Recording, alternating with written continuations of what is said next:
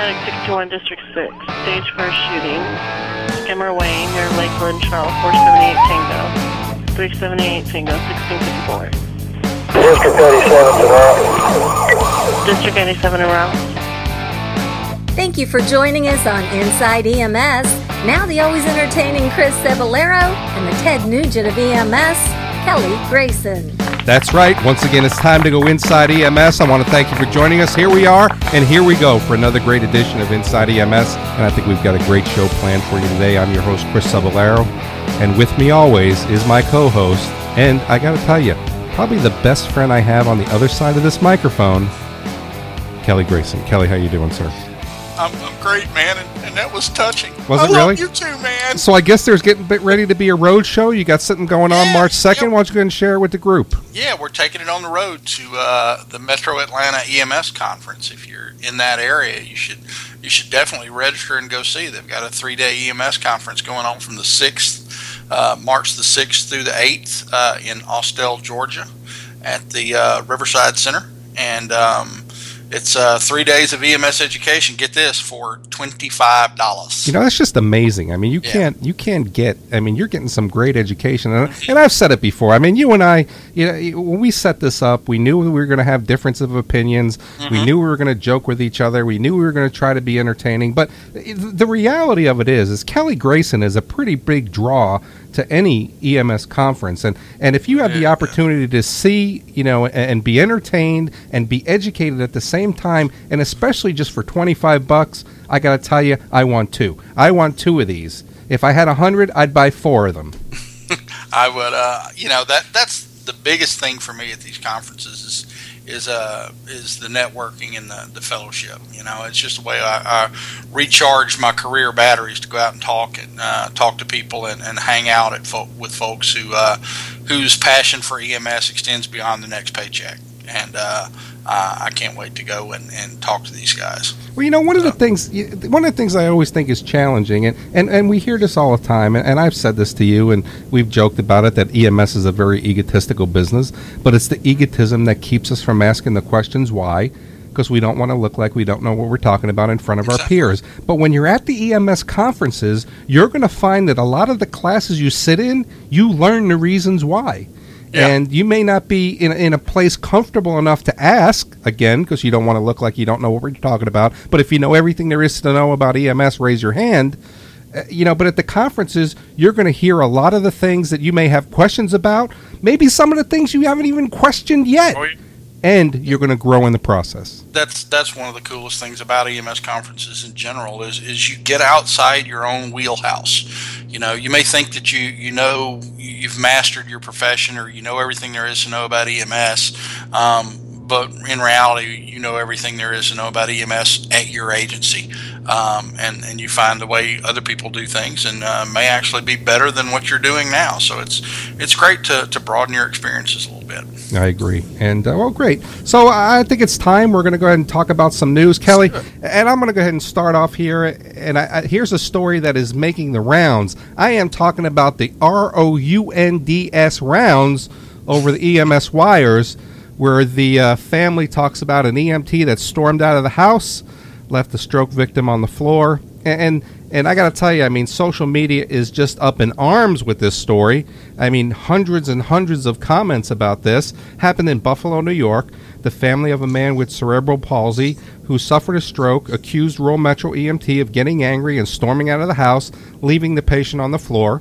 Of course, Rural Metro takes these stories uh, uh, very, very seriously, and they're investigating it uh, to their full processes, whatever that is. So the incident occurred when a former CNA called 911, and she said she found her son laying on the floor, and there may have been some challenges. The EMT came in. There were some challenges between the family. You know, the basically the, the family said, "Go out and get your stretcher and and bring uh, bring my brother to the hospital." Uh, there was a little bit of uh, back and forth, and the EMT stormed out of the house and went to the ambulance. Uh, after a little while, his partner went back out to get him and said, "Come on, let's go ahead and take this guy," or whatever it was that transferred or transpired between them and the patient did eventually get to the hospital. But you know, Kelly, I, I was interested that when I heard this story of, of how we were going to chat about this, and, and let's go ahead and just say right up front there are three sides to every story. There's my side, there's your side, and then somewhere in the middle is the truth. And, and it's not fair, really, to pass judgment or to say. But I, I just want to kind of play this scenario out to see, you know, what could have happened. Uh, we're not going to know what happened until an investigation. Hopefully, we get to hear that because this is really a punch in the face, and again, another black eye to the EMS career field, regardless of right or wrong Yeah. or indifference. It's still being seen that we didn't do the right thing, and I'm going to give you the first point of comments on this story. You know, everyone's an expert about somebody else's EMS call. Armchair quarterbacking is, is uh, so practiced so often in EMS. If the IRS knew about it, they'd tax it at a as a job benefit. But you know, I I don't buy it. I don't buy it at all. You know, the guy says, and now this is a quote, secondhand quote from the family, said, uh, the EMT told him, okay, you're not going to tell me what to do. If you're going to get hostile, I could just leave your brother lying on the floor there and I could just leave. And, and in some of the social media threads defending this guy, they, they talk about he, he left a hostile scene and, and, and that's why he, he bailed out of there and left the, uh, the patient lying there on the floor. What I find particularly damning is uh, the fact that uh, apparently his partner didn't feel it was it was uh, dangerous enough to leave. In fact, his partner stayed there and tried to render care, and then had to come back to, out to the ambulance and, and get him and bring him back in there. Come on, let's bring this guy to the hospital. You know, Chris, we've all worked that scene where you get there and, and the family's overwrought and upset, and, and it may be just a little volatile, and, and and people say, you know, why are you doing all that all that assessment stuff? We called you to take him to the hospital, you know, and, and they expect you to just throw the patient on the stretcher and go the way to handle such situations is not to just uh, stomp your foot and leave. Well, if you're going to be mean to me, I'm just going to leave. I'll leave your patient. I'll leave your brother right there on the floor. What's next? Hold your breath till you turn blue. Yeah, and you know, it's one of the things when I first heard it, and again, we don't really know what happened. We weren't in the house. I think there are a lot of things here in this story that do raise an eyebrow. And of course, in all fairness, uh, there was a post on EMS1, a comment that came from somebody obviously who's very close to the uh, works within the organization and said, "Hey guys, there is more to this story than you guys realize, and, and we can appreciate that, and hopefully find out what those things are." But you know, it, it sounds like one of the things that happened here as well, Kelly, is uh, you know the the brother was saying, you know, let's go, let's go, let's go, let's get this guy out, of, let's get my brother out of here, and then he took his cell phone out and he started to document the incident on video, which again, Uh-huh. which now escalated the situation. So was it uh, you know emotions dictating actions? Was it the fear that there was some bodily injury that may eventually happen, and he removed himself from a situation? Uh, I don't know that I can jump into that side right now because the first thing that I'm going to do is I'm going to put my partner in front of me and push him through that door if I think that there's going to be some challenges. You know, uh, a couple weeks ago in my system, there was a patient who pulled a gun on the EMS crew that was on scene, and they moved out of that house very, very quickly. And the paramedic was pulling everybody with him. As a matter of fact, even kind of ran over the police officer and hurt his knee trying to get him out as well. I don't know why he was trying to get the cop out of there. He's the one that's got the uh, he's the good guy with the gun who could probably make a difference. But it's still the point of you're not going to leave your partner there if you're if you're running out to try to save yourself. You know, I I, I understand that, and and no doubt the scene probably was volatile. I just still don't buy uh, that as an excuse for leaving the scene. Here's the thing. Now, they said that the patient's uh, family member pulled out a cell phone, started documenting everything.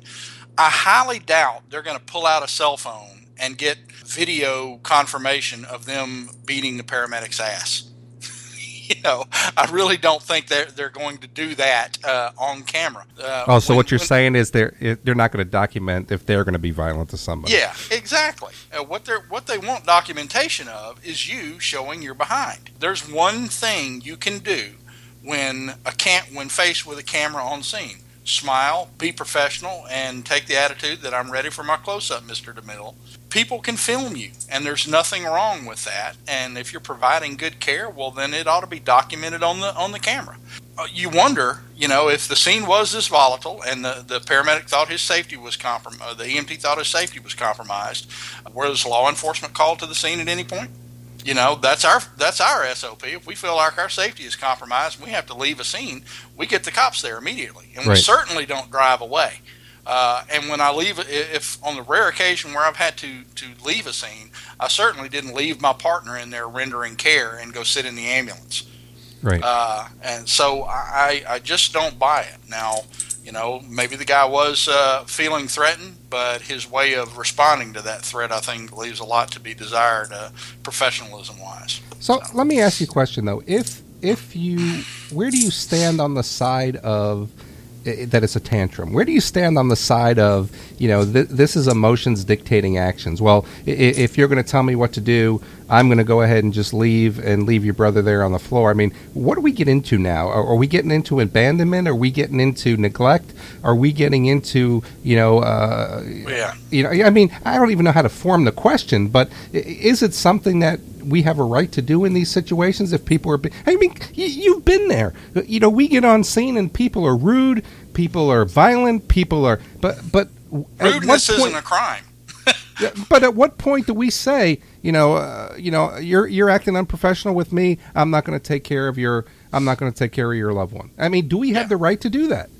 I, I think it. I think it treads into the uh, into the realm of abandonment. It's it's well into the uh, into the definition of abandonment. Let me ask you a question. Uh, you've been on these scenes before when you've got one panicky family member or several panicky family members, uh, all saying, you know, throw them on the on the stretcher and take them to the hospital.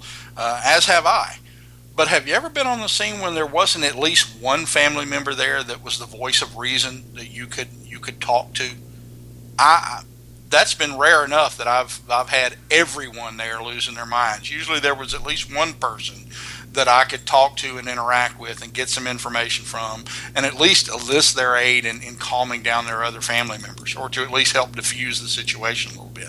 And I've never had to just bail out of a scene without calling uh, you know calling for law enforcement backup part of the problem is, is, is and you see this evident a lot in EMS. we're- filled with, with type A personalities in our career field.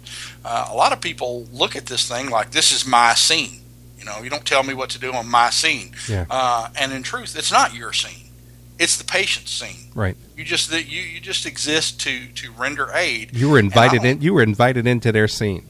That's right. You were invited into their scene, and you ought to be worthy of the invitation. Uh, if you're gonna if you're gonna stamp your foot in the tantrum, then uh, you're probably not worthy of the trust that they placed in you. You know, I got to tell you to answer your question. It depends on what stage of my career are we talking about. Are we talking about the last ten years? Are we talking about the first ten years? You know what I mean? So I, I would imagine in the first ten years you encountered a lot more hostile patients than you did in the last ten. Yeah, and I would say so. And I, and I think that I think the uh, difference in the intangible there was the fact of my maturity as a provider. That's right. And- Society didn't change, but Chris Cebollero did. Exactly right. And one of the things that I had, I, I never felt afraid on scene because I think I had a, a a good sense of uh, the ability to defend myself, defend my partner if I needed to. Um, but uh, I, I, I, there were times where I wouldn't allow people to talk to me the way they were talking to me, and I and I would have an issue with it, and I would say, you know, I, I think we need to act professional here. And uh, sometimes that may have been said with a little less tact than I just said it just now. But as you start to grow and you realize there is something to the fact, Kelly, when we hear all the time that the family is the patient too. I got to ask you a question. And this is one of my pet peeves. If you're going to somebody's home and you're dispatched to a potential stroke, why is your stretcher still in the truck anyway? That's a good question. That's a very good question. You know, yeah, at the very least, you bring your stretcher to the call. Now, I, I'm not one of those people who brings everything in the kitchen sink to the bedside. What do you what do you Uh, def- wait, wait? What do you define as everything in the kitchen sink? Because now I got a challenge with that as well. cardiac monitor, oxygen tubing, or oxygen caddy, ALS bag, BLS bag, everything. Um, I don't bring everything to the scene, but more often than not, I err on the side of, of bringing uh, more than I'll need. My attitude has always been if I don't need it, uh, or if I don't think I need it, I can always carry it back out. But it's not always feasible to run out and get it if you did need it. Right. You know, if I'm called for a fall and a lift assist, uh, and I've got reasonably good dispatch info, patient states she's not injured and just needs help up, I'm not going to bring my ALS bag or probably even my cardiac monitor in. If I do need it, it's not time sensitive. I can send send my partner back out to the rig to get it. But for the most part, you know, you bring the stuff that you might need on the scene, um, and if you don't use it, well, you carry it right back out to the rig. No harm, no foul.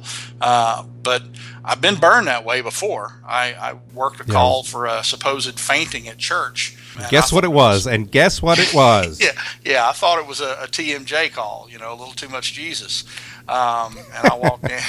I walked in, and and they uh, they were doing CPR on her and shocking her with an AED right there in front of the altar. And uh, boy, did did I feel like a chump, uh, having only brought my cardiac monitor and stretcher and and no ALS bag. Yeah, I was So, going to say uh, that's what I was going to point out to you. I mean, how many times have you been called to a scene for something that should have been benign, Yeah. and they're doing CPR when you're walking in? And, and I don't know why. And I don't know why you're carrying an ALS bag and a BLS bag. I mean, but at least you got an ALS bag, you got oxygen, you got a cardiac monitor. I don't care what the call is. Every single call, that stuff should be there. Only because you don't know what the other side is. If you got to run out and get your equipment for something that you're not prepared for, you've failed as a provider, and that's Yeah. all I got to say about that. Well, our, our BLS bag at Acadian is is strictly wound care supplies. Uh, our ALS bag is all of our, our meds and airway stuff and everything. But if we need wound care supplies, it's in a in a, uh, a smaller, um, just a, a little smaller BLS trauma kit. Right. So uh, we don't bring that in on everything. Um, but yeah, I think it's uh, I think it's pretty black, big black eye for rural metro, and and um, for the medic's sake, I hope that uh, the the family turns out to be exaggerating, and, and he wasn't guilty of this. And I think that uh, there's a couple lessons. If we needed to get off the scene, we need to take our partner with her. But let's go ahead and do one more news. We've been talking Yeah. about uh, this one story for a long time. Let's do one more, and then we're going to go ahead and transition to our guest table. We've got uh, this. Uh, this was posted on March the 2nd out of Springfield, Missouri. A Southwest Missouri volunteer firefighter and EMT is charged uh, with federal charges for child pornography. This 30 year old man, Nicholas Dickerson of Branson, worked uh, as a Western Taney County Fire Protection District EMT and a volunteer firefighter there. And he uh, uh, say, uh, said he admitted that the misconduct took place in living quarters Dickerson occupied at a Branson fire station. So this child pornography apparently was taken at the Branson fire station, according to the news story. The way he got caught was he was selling his phone at a business and, and when he was purging the device of photographs, he forgot to purge the most incriminating stuff, was which was the folder of the nudie pictures of a child on there. The cell phone store worker uh, notified authorities, and they nailed a guy for, for child pornography with a nine-year-old child. Boy, doesn't it just give you a warm and fuzzy what these kind of stories do for perception of, of professional EMS? Uh, Yeah, I got to tell you. I mean, y- y- and again, you know, we talk about the you know the news stories that we see, and and there are some real uh, ones that are debatable. There are ones that uh, you know make your eyebrow raise, and there are other ones that just kind of give you that uh, sour feeling in your stomach. And this is one of those. Uh, you know, it, it's just crazy that. Yeah, and I think you and I have said it before. Regardless of what you're doing, you're you're, you're uh, you know abusing your narco- your narcotics. You're taking money from the you know from the organization. You're sexually harassing somebody. You're you're doing things uh, that you shouldn't be doing with pictures. You're going to get caught. It- yeah. it it's may- not if, but when. you may not feel that now, but you are going to get caught. That's just the way it is. And if you're doing it, stop now because it's going to be your name. Kelly just said the guy's name. It's going to be your name that's going to be talked about. Your family is going to be affected, as well as the families of other people if they're involved. So why even get to that point? Just stop now while you can. you know and and it's this is this is doubly damning because not and i'm not excusing the the former and saying you know this was not someone they noticed some child porn photos on the guy's computer. You shouldn't be surfing or looking for those kind of images in the first place. But the fact that he took a nine year old child to the fire station and took these pictures, which is what the story alleges. Oh my God, you know, do, do you have absolutely no sense of, of boundaries and repercussions at all? You wonder, well, I mean, you'd think that anyone who would en- engage in child pornography has a somewhat skewed sense of values, but it's uh, it's doubly so when when it's going on at the fire station. I just man, I, I, I shake my head in, in wonderment and disgust. Duh, innocent until proven guilty, but you know the guy admitted to the uh, according to this, he admitted to the misconduct. So, Right. yeah. You know, Kelly, I mean, there's just some incredible news stories going on. I mean, so many to pick and so many that we hadn't gotten to. You know, for you guys that are out there, go ahead and go to EMS1 and, and check out some of those news stories and go ahead and put your comments on there because it's your comments that, that we see that really kind of spurs the discussion that we're going to have. But let's go ahead. We'll transition now to our guest table. And Kelly, you and I on the last show, we had a discussion about the firefighters in Glendale, Arizona, who uh, came out that they said that they used a little bit too much force with a patient. And, and you and I kind of went back and forth a little bit, where you said they needed to act more professionally. You know, this just wasn't the place to do this. And where I said, you know, i- in the throes of emotion, sometimes you don't know how you're reacting. You know, I, I've had some training in self defense, and I know how I'm going to handle myself in those situations. But if somebody's punching at you, if somebody's grabbing you, if somebody's threatening you, I mean, normal responses is we're going to get fired up. Well, let's not start to hash that conversation out again, but let's go ahead and bring our guest in here. And let me give you the opportunity, Kelly, to bring him in and uh, give him a nice introduction. Yeah, I would like to hear our, our guests' take on the subject. Y'all, welcome to the show, Kip Tietsort. Kip is the founder of DT for EMS and developer of the EVE course, Escaping Violent Encounters, and, and this is right in his wheelhouse, how to handle these violent calls appropriately and, and keep yourself and patients safe. Kip, welcome to the show. Hey, thank you so much, guys. I'm really humbled and honored to be here. You know, it's always great to have you come on, Kip. And, and Kelly and I have been saying for a long time that uh, we consider you to be the expert in this area. And, you know, we, we've been a very big supporter of Eve. And, uh, you know, we've said it here on the show that this needs to be a staple in every paramedic course.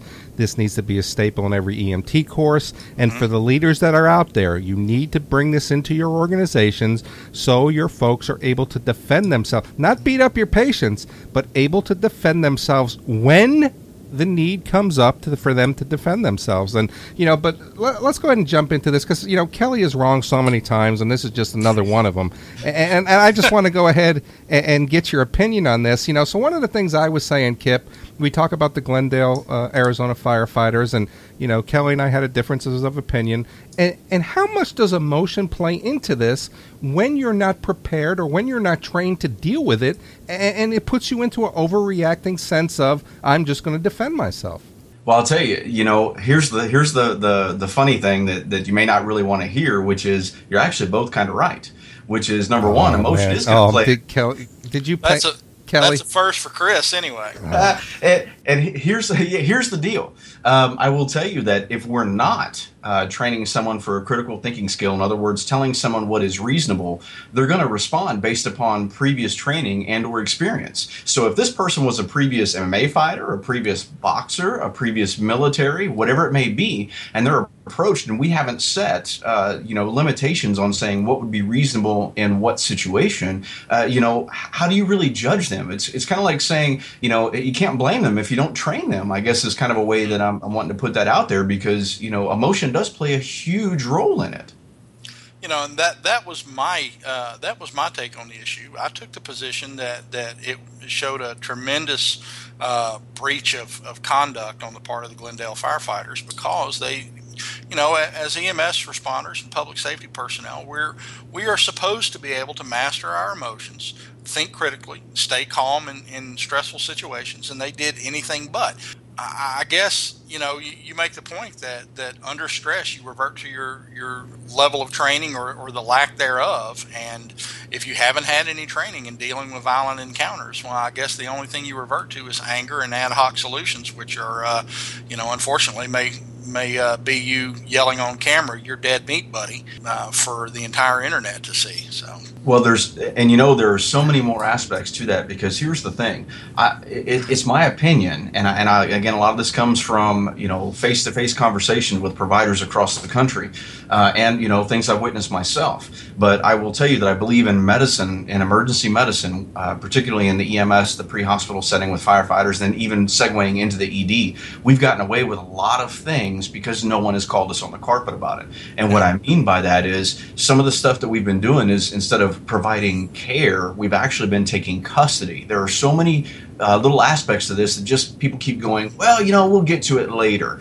Well, guess what? The later has now come to to bite us in the behind, and we've got providers now out here literally uh, going to prison. We've got providers being arrested. We've got providers on camera, and then spark, sparking this whole you know uh, social media outrage towards us. And what I've been trying to say, and, and getting other people to realize is that we have this loss of neutrality. It's truthfully a sense of loss of neutrality. We're not neutral percepting our perceptions of ourselves, and then now the public and the police have no neutral perception of us.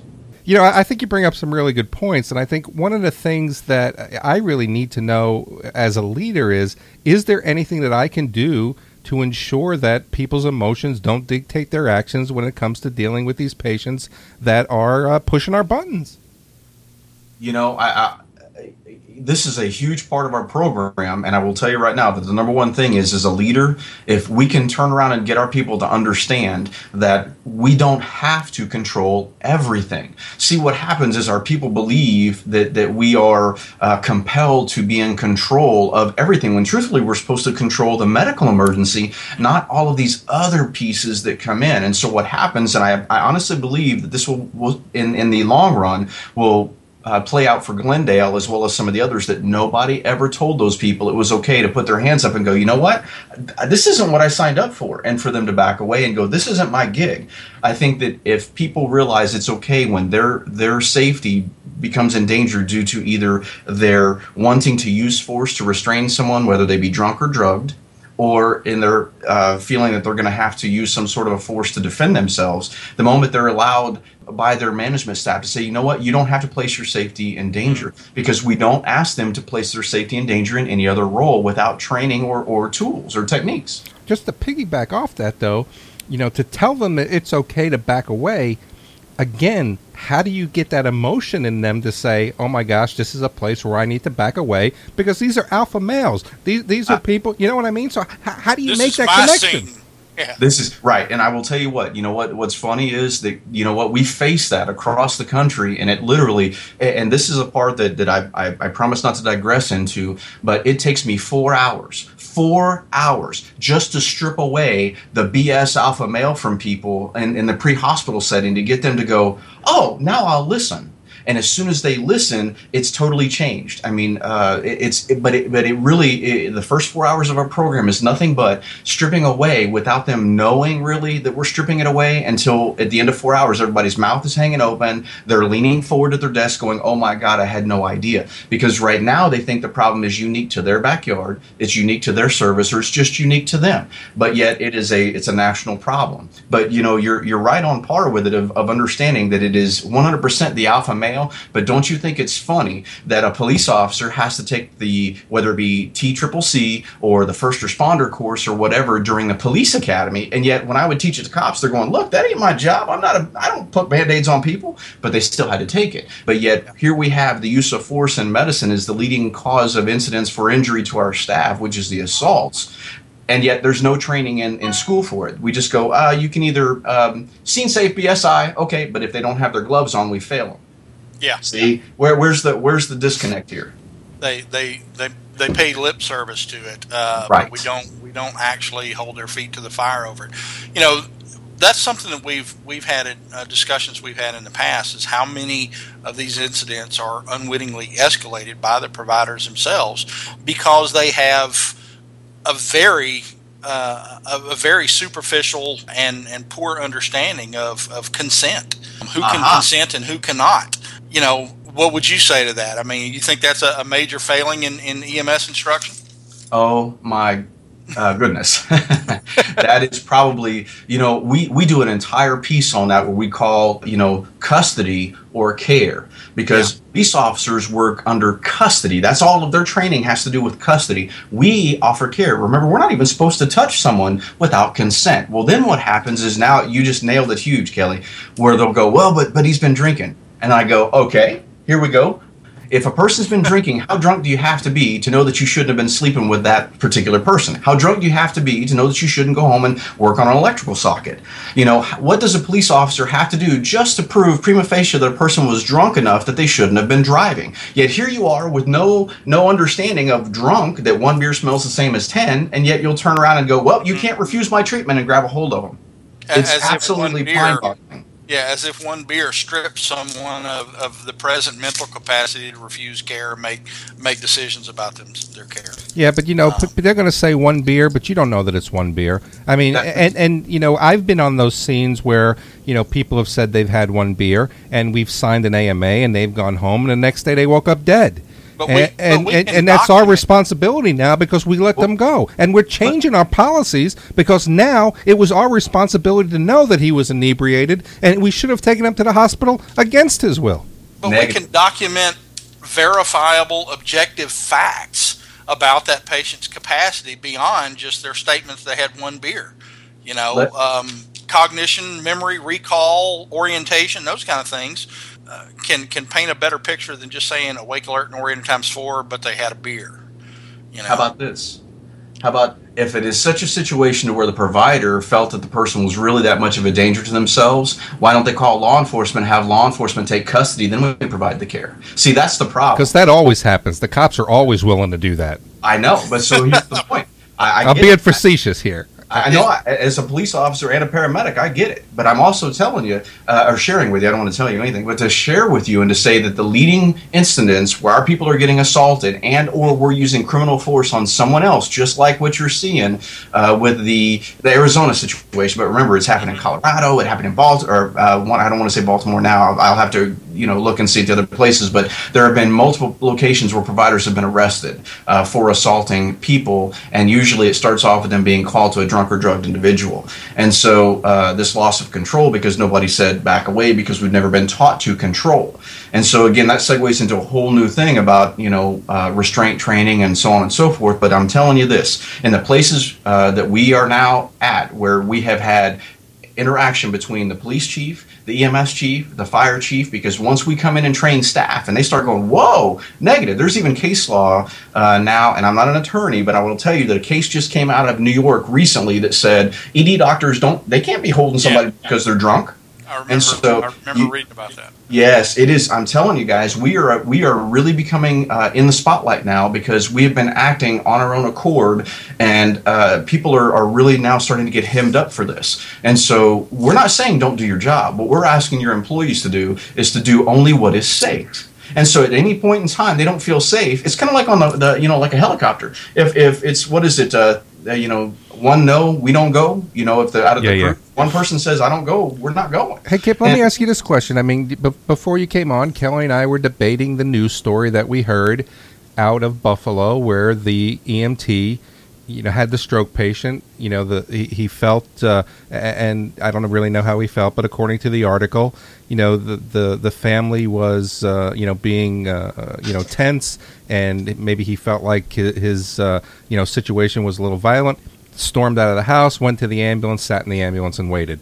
His partner had to go out and get him and say, "Come on, let's go ahead and take this guy to hospital." Now, in all fairness, uh, people are saying there's more to this story than we know. But with what you just said, where's that line? H- how do you know that it's the right time to do that, or even if it's something that you should be doing? And if it was a situation where uh, it could have been potential violence, why is your partner still in the house? See, now it all goes back to that same thing. Here's the deal.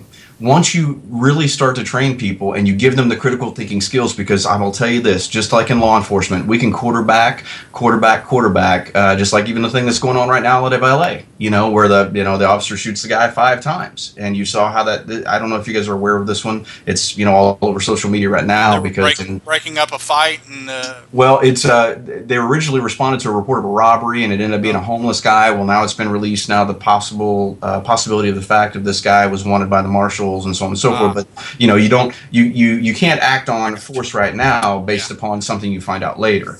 But my my my point that I was trying to make was with with social media and with our actions, if we don't give them the critical thinking skills, you know, the way the courts and again, I'm not an attorney. I'm just saying this as a use of force expert that the way that the courts look at this is that we don't have to be right in our use of force. We just have to be reasonable. And uh, anybody that wants to look up Graham v. Connor for that, I mean, every police academy will teach that, and, and it explains that as long as my actions were reasonable, you know, I'm not going to be held to, you know, a different criminal standard. I just don't have to be, as long as I don't do something that is just, you know, so so grossly uh, negligent. But my point is, if we give them critical thinking skills, which is we start defining and we start letting them be able to sift through stuff, and then you have to give them the chance to role play and mentally role play. What would I do? We do this for every other thing. Let's take a surgical cric, for instance, or starting an IV or cardioversion. I mean, we browbeat our people to death with critical thinking skills to save someone else, but we're not giving them critical thinking skills to save their own behind. And it's not always my life. It could be my career. It could be saving my freedom. It could be saving my, you know, reputation. Uh, that's the point that I'm trying to make with all of this is that the only ones that really hit the media big time are when somebody either screws up really stupid or uh, a provider is threatened at gunpoint. But man, if you look at our assault on staff log, it happens every flipping day. Right. So so let me let me ask you this. Well, before you ask that, I, I wrote this down because I'm going to use this with my kids, and I wish I would have noticed it. I am a use of force expert, so I want my kids to know that. I, I'm writing that down right now. Use of force expert. Um, I'll, I'll get my Chris Rock on. Let me let me ask you this. Now, you mentioned earlier the you were talking about custody versus care and the role the police officers play versus the role we do, and and Chris somewhat facetiously talked about well, you know, if it's a if it becomes a custody versus care issue, just get the police in there and, and let them take custody. We don't get that in my area. Um, what we get is just the exact opposite. We get the uh, let's make it EMS's problem. We we don't have drunk tanks. We don't have uh, places where we can bring intoxicated patients. And and the major excuse is is well they're too drunk to go to jail. Make them EMS's problem. Then we get them to the hospital, and the hospital will do exactly what you talked about in the in the case from New York. They'll ask the guy point blank after we have darn near had to restrain the guy uh, and bring him somewhere against his will because we were put in that situation. And the cops or the ER doc says, "Do you want to be here? No. All right. Well, here, sign and leave." That's right. Um, so, so what do you suggest for EMTs that are placed in that kind of situation?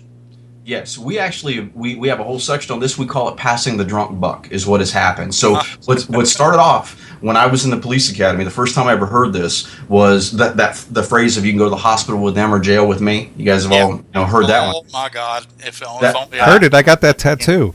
See now. What started that was you were supposed to be understanding as a law enforcement officer that say someone had been in a, a car crash and they're going look you know and, their- and their arm is mangled or whatever and EMS won't touch them because they don't have consent yet and so the officer is supposed to go look you can either go to the, to the hospital with them or, or jail with me where I take custody of you. I'm going to take you in to get care anyway.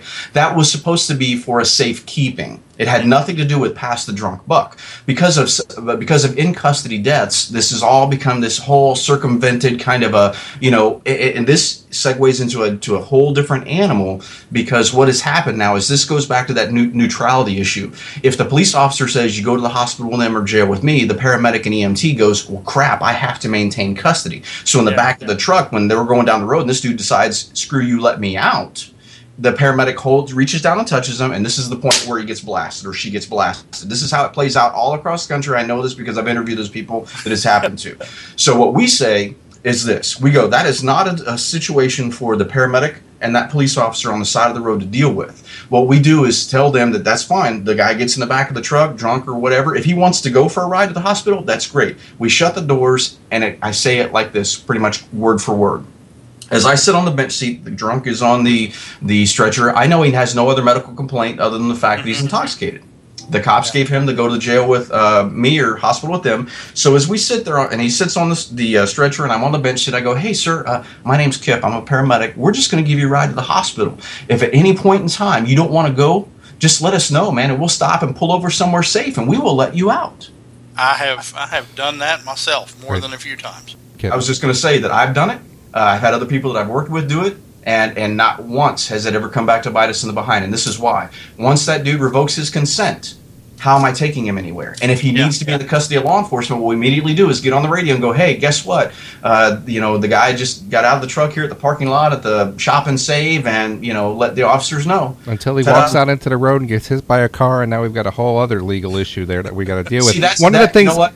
Go ahead, Kip. That's a thing. That's a ridiculous thing that people say all the time. And I'm going to tell you something. But it can I happen. wait- No, wait, wait, wait. Check it out. I can't wait to be on the other side against an administrator in this country that turned around and made their people feel compelled that they had to hold on to someone because when when our people, when you really have to see these X-rays, and like I said before, when people get a chance to see these stories of people that have been changed forever because they had the holy hell kicked out of them in the back of an ambulance, and that they were now felt to the, that they had to take that, and then they can't talk about it, and now it's all this. They're they're being re-victimized, and their rights are being violated. The point of it is, is this: put a video camera in the back of the truck, and then Oh let it no, don't tell that to Kelly. No, Oh, no, no, no, no, no, no, So- Go ahead, It- Kip. Once, once this happens, once this happens, I swear to you, just like in law enforcement, you're going to see a whole new level open up. That people are going to start being a little bit better with their their customer service.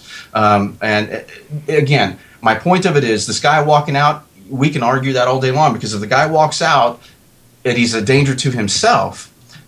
Did you know that? And we'll use Missouri as a, as a thing. If you read up a Missouri statute where it has to do with uh, people being able to maintain custody, like paramedics and EMTs and stuff like that, it's kind of in violation with, most state statutes. I'm sorry, uh, most department policies. And I'd even brought that up to the uh, Bureau of EMS a few years back to say, hey, look, man, Houston, we got a problem. Your people are doing stuff administratively, thinking they've got, you know, they're golden, and yet according to Missouri statute, at no, no point in time does it say you're allowed to restrain someone because they're a danger to others. Yeah.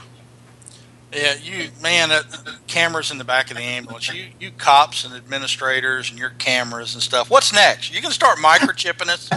That's right. We're gonna put those things under your skin like you find in. in You're uh, already tracking my movements. Don't think I don't see your black helicopters, pal. I'm on to you. that's right. So you know, Kip, l- let's go ahead. I mean, it's always great to have you here, and there's just so many different things that we could talk about. And please promise us you, you'll come back and be a regular on our show. But let, let's go ahead really quick. I want you to go ahead and plug the course. If folks want to learn a little bit more about Eve, uh, how do they find out about it? How do they get you out to their place? Uh, what's the best way they could do that?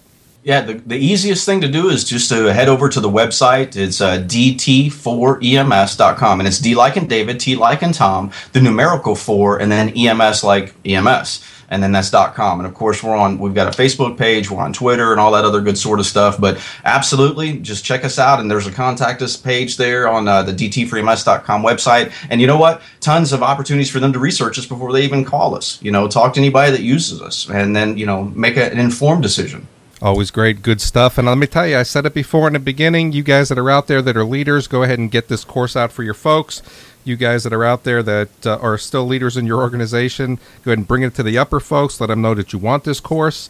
Um, but it's always great to talk to you, Kip. Kelly, once again, it's time, man. We've gotten to an end of it. another show. Nobody's died. So why don't you go ahead and give them the, give them the plugs? Let's get out of here. Well, uh, aside from you dying, um, you but you die every podcast. Nice. I, so, that's uh, nice. That's hurting. But uh, it was great to have my Kip. Tietsort. It, it was great to have Kip Tietsort uh, back with us again today, and, and he poses some some interesting questions and and uh, teaches a course with a lot of the solutions. So uh, we'd like to hear your thoughts on the issue. Email us at the show at ems1.com. And for myself, host Chris Cebollero, and our guest tonight, Kip Tietsort, this is Kelly Grayson, and thank you for tuning in. We'll catch you guys next week.